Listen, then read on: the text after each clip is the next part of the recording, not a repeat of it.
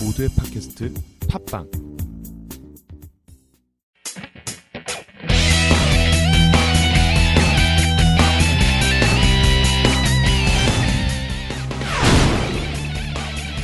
라디오 카툰 셜록 홈즈 종이 상자 마지막 이야기 짐 브라운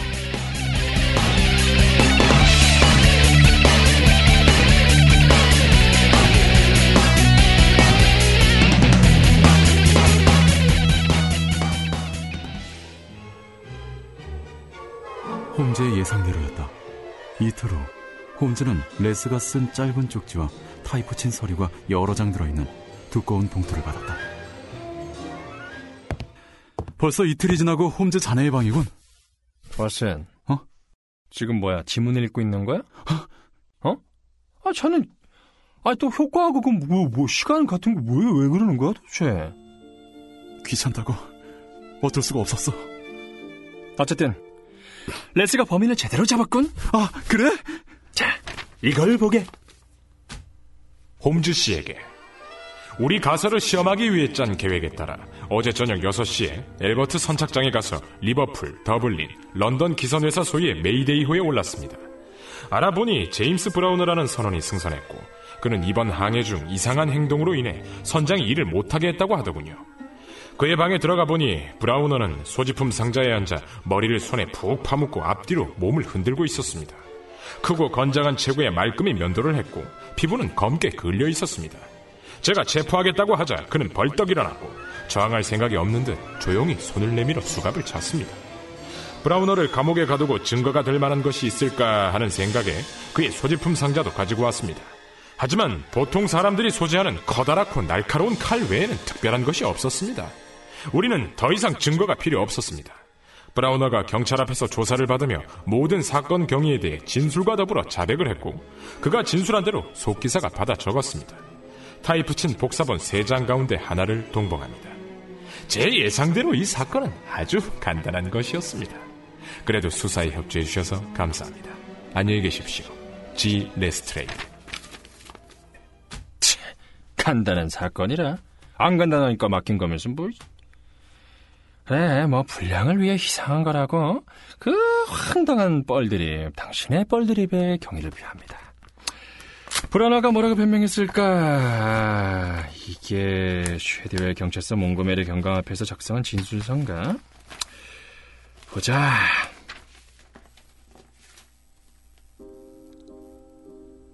교수형을 때리시든 독방에 넣으시든 마음대로 하십시오.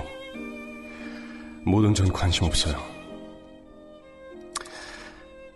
그 일 이후로 한숨도 제대로 잔 날이 없어요. 가끔씩은 그놈 얼굴도 보이지만 대체로 아내 얼굴이네요. 그 둘의 얼굴이 절 떠나지 않아요. 그놈은 얼굴을 일그러뜨리고 환한 표정을 지었지만 아내는 놀란 얼굴을 하고 있어요. 내 얼굴에서 한 번도 본 적이 없는 살기를 느꼈으니 당연히 놀랐겠죠. 하지만 그건 다 세라 잘못입니다. 그래요. 내가 짐승처럼 다시 술을 마시기 시작했다는 거 압니다. 그래도 아내는 절 용서했을 거라고요.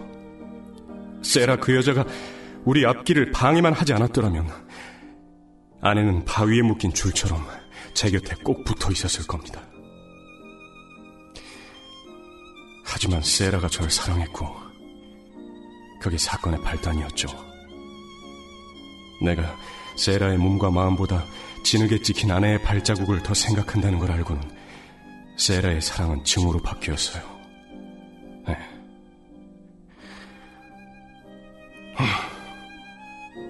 그들은 세 자매입니다. 첫째는 마음씨 좋은 사람이고, 둘째는 악마고, 셋째는 천사였습니다. 내가 결혼할 때는 세라는 서른셋, 메리는 스물아홉이었어요. 살림을 차렸을 땐 얼마나 행복했던지. 우리는 그때 세라한테 일주일 동안 놀러 오라고 했죠. 하지만 그 일주일이 한 달이 되고 한 달이 두 달, 두 달이 세 달. 결국 우린 세라와 같이 살게 됐어요. 그 당시에 저는 금주를 해서 돈도 좀 모았고 모든 상황이 낙관적이었죠. 맙소사. 이런 일이 생길 줄 누가 상상이나 했겠습니까?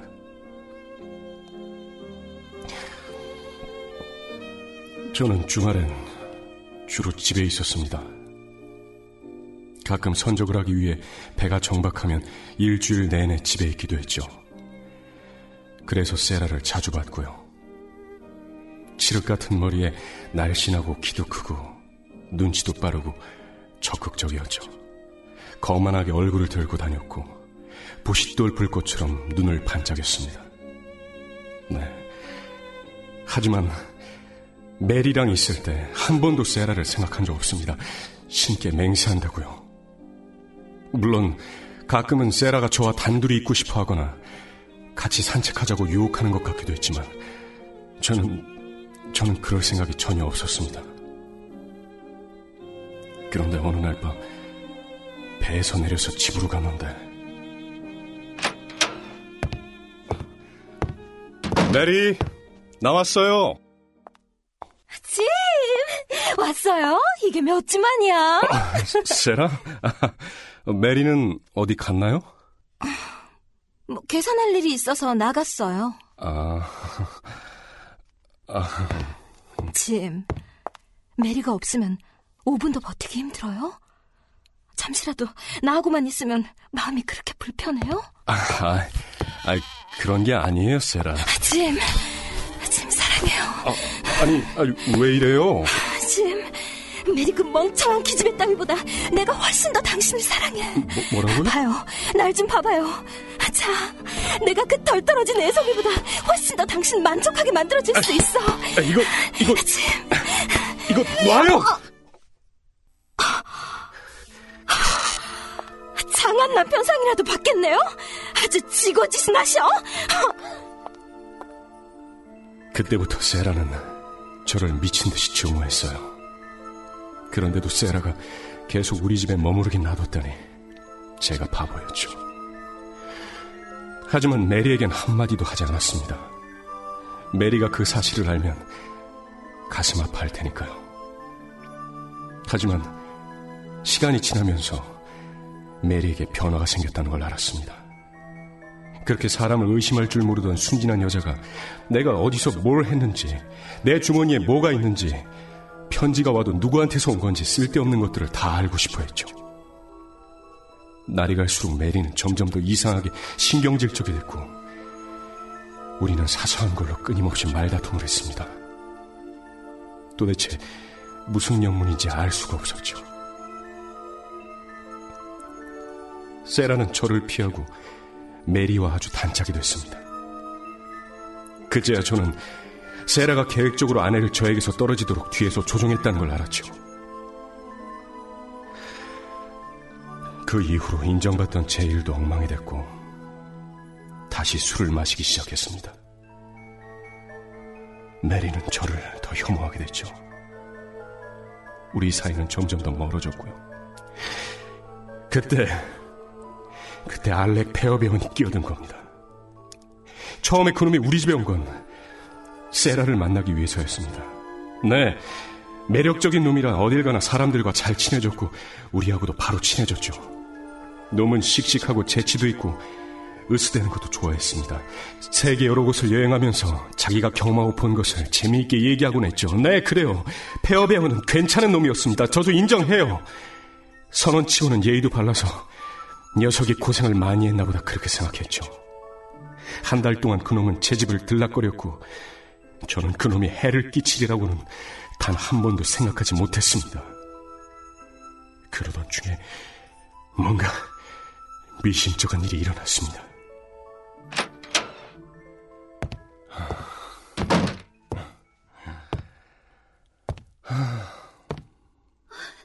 왔어요? 어, 메리. 다녀왔어요. 아, 어, 어, 당신이에요? 아직 올라올 날짜가 한참 남았는데 어쩐 일이에요? 아니, 갑자기 휴가가 생겨서 왔는데. 왜? 내가 오면 안 되는 곳이라도 온 건가? 누가 오는 줄 알고 그렇게 반가운 거지? 누굴 기다린 거야? 아, 무슨 소리를 하는 거예요? 알렉이 알렉 페어베언. 페어베언 그놈이지. 그 자식이지. 페어베언이지. 그놈이지. 내가 이 자식을 죽여버릴 거야. 안 돼요, 짐! 세라, 세라 어디 있어? 주, 주방에. 세라! 세라! 왔어요? 페어베언 그 자식이 다시는 내 집에 발 들여놓지 못하게 해요. 왜 안 돼요? 그렇게 하라면 해요! 세상에 맙소사. 내 친구가 이 집에 들어올 수 없다니. 그럼 나도 마찬가지겠네요. 당신 마음대로 해요. 하지만 그 자식이 다시 한번 여기에 나타난다면 한쪽 귀를 잘라서 당신한테 보낼 거야.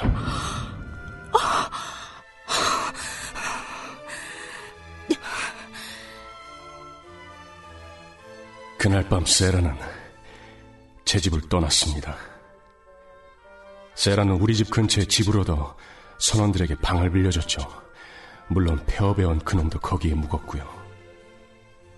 메리는 세라와 함께 페어베언한테 차를 마시러 가곤 했어요. 메리가 얼마나 거기 자주 갔는지 모릅니다. 하지만 어느 날 제가 메리 뒤를 쫓아 갑자기 문을 열고 들어가자 폐업해온 그 자식은 뒷뜰담을 넘어 겁쟁이처럼 도망가더군요. 메리와 폐업해온 그 두 사람이 같이 있는 게 다시 내 눈에 띄면 다 죽여버리겠다고 세라를 협박했죠. 그리고 하얗게 질려서 울고 있는 아내를 끌고 왔습니다. 더 이상 우리 사이에 사랑은 없었고 아내는 저를 증오하고 두려워했습니다. 그 생각만 하면 저는 술을 마시게 됐고 그러면 아내는 저를 더 경멸하게 됐죠. 리버풀에서 장사가 잘 안 되자 세라는 크로이돈으로 가서 언니와 함께 살았습니다. 그리고 지난주에 저는 7일 예정으로 메이데이호에 승선했죠. 그런데 기관이 고장났더군요. 배를 수리하려고 다시 항구로 돌아와 24시간 정박을 하게 됐죠. 저는 배에서 내리면서 아내가 저를 보면 놀랄 거라고 생각하고 집으로 갔습니다.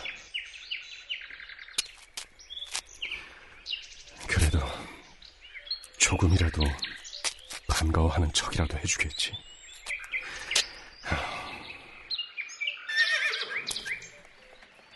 메리, 어제 내가 준 귀걸이 했네요. 네. 정말 잘 어울려요. 아, 나 이렇게 안목이 탁월하다니. 나란 남자. 정말 마음에 들어요. 고마워요.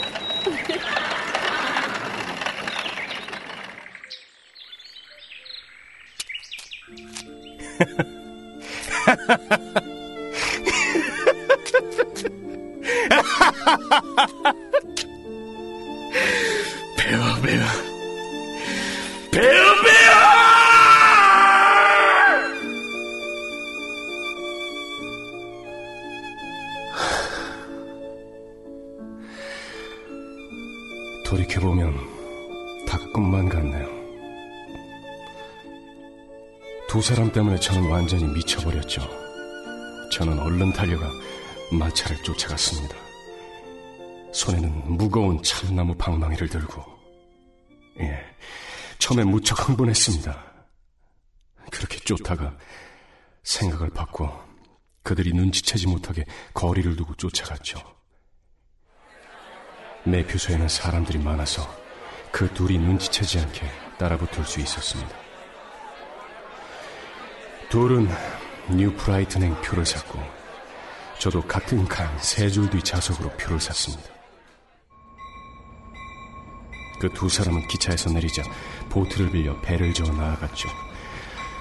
날씨가 너무 더우니 배를 타고 가는 게 시원할 거라고 생각했나 보죠. 그날따라 안개가 끼어 있어서 200야드 앞도 잘 보이지 않았을 정도라 저도 배를 빌려서 그 둘을 따라갔습니다. 안개가 우리를 커튼처럼 둘러쌌고 그 안에는 우리 세 사람만 있었죠. 이렇게 안개가 많이 껴있으니 이 호수에 우리 둘만 있는 것 같아요. 그렇게요? 어, 뭐, 뭐야? 신들나셨군. 아니, 진? 아니, 쥐새끼처럼 따라붙어서 이게 무슨 짓이야? 뭐? 멀쩡한 남의 아내를 꼬드겨 놓고 뭐? 모르겠어? 봤으니 상황 파악 끝났잖아. 메리 마음이 당신한테서 다 떠난 지가 언젠데 구질구질하게 달라붙지 말고 오늘 이 자리에서 깨끗하게 정리하시지 그래. 다 들어놓고 어디서 못 들은 척이야. 아 그래 뭐 눈치도 없더니 가는 귀까지 먹었나? 대체 제대로 하는 게 뭐야? 아 바퀴벌레 같이 소리 없이 남의 뒤 밟는 거? 술이나 퍼마시고 주정 떠는 거 외엔 아무것도 할 줄 모르는 줄 알았더니 그거 하나는 제대로네 그래 이런 쓰레기 같으니 쓰레기 그 쓰레기보다도 못해서 버림받고 이렇게 쓰레기를 뒤지는 도둑공예가 돼서 그 쓰레기를 쫓아다니는 거야? 어? 이 더러운 자식 죽여! 어? 죽여! 죽여! 죽여!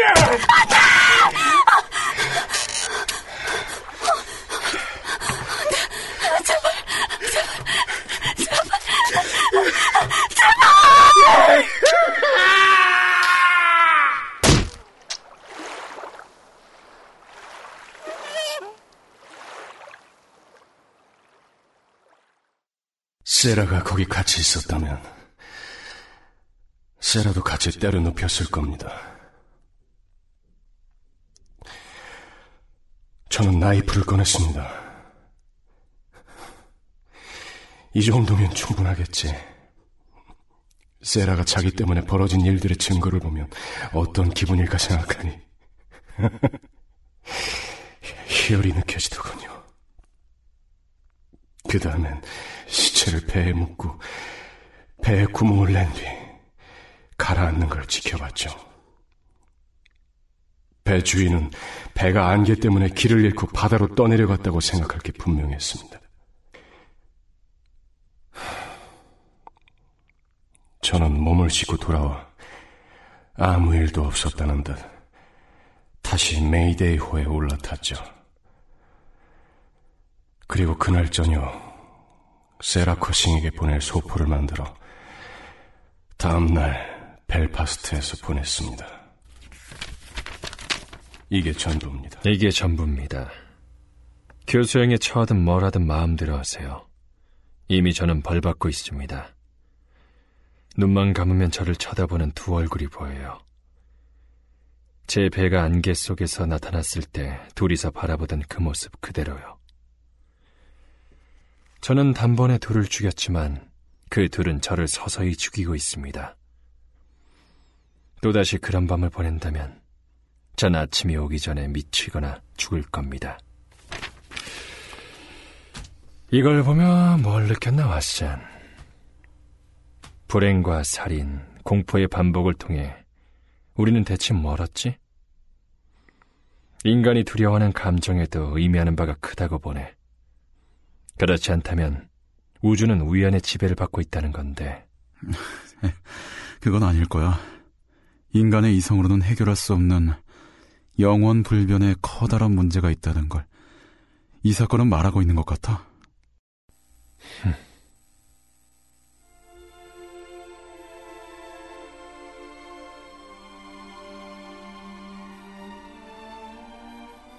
우리는 한동안 아무 말 없이 어느새 저가는 늦은 오후의 석양을 바라보고 있었다. 붉게 물든 세상이 우리의 마음을 더욱 무겁게 하는 듯했고 홈즈는 마치 혼잣말처럼 중얼거렸다. 인간의 안에는 지킬과 하이드가 공존하고 있어. 그 둘은 모든 일에 목숨을 걸고 대립하고 다투지. 지킬은 이성을 따르기 위해 자신의 목숨을 걸고 하이드는 본능을 쫓아 욕망과 타협하기 위해 타인의 목숨을 거두지. 그리고 그리고 홈즈는 말을 잇지 않았다. 하지만 난 홈즈가 무슨 말을 할지 알고 있었고 아무 말 없이 그렇게 핏빛으로 얼룩진 시간이 지고 있었다.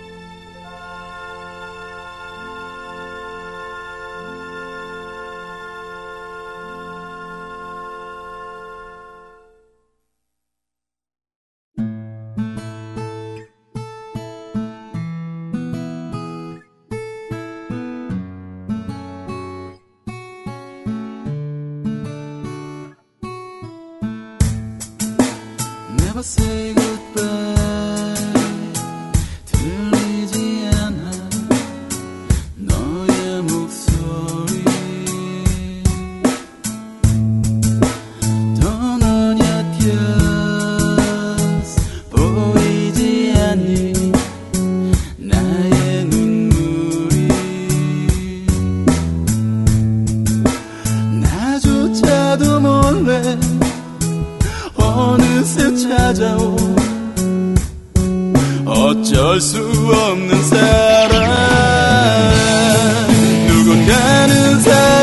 가겠지. 상처를 안고 아무런 희망이 없이도. 너 없이도 잘 지내겠지. 기억을 잃고도 고장난 심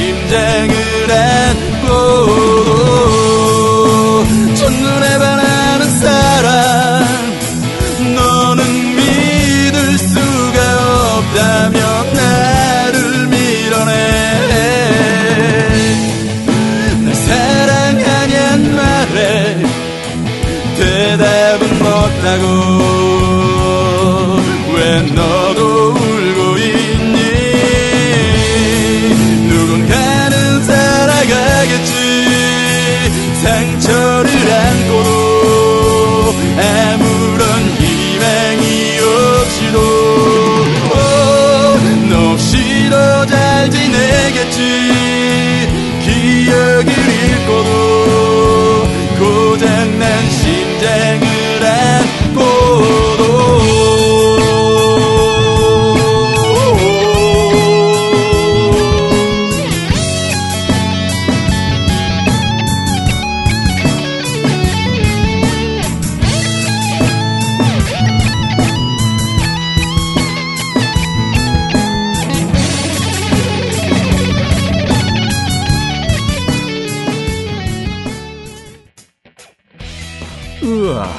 이렇게 정신없는 사람은 처음 보겠는데. 말이 많으면 쓸 말이 별로 없다는데. 아우, 대체 말이 너무 많아. 라틀 셜록 홈즈, 다음 이야기. 노란 얼굴, 첫 번째 이야기. 정신없는 방문자. 아우, 요즘 나도 깜빡깜빡하는 게 정신이 없는 것 같은데. 아, 그리고 대놓고 변명방송, 비겁한 변명입니다도 함께 업로드 된다고 합니다. 많은 시청 바랄게요. 대놓고 변명방송. 아우, 발음이 왜 이렇게 어려워?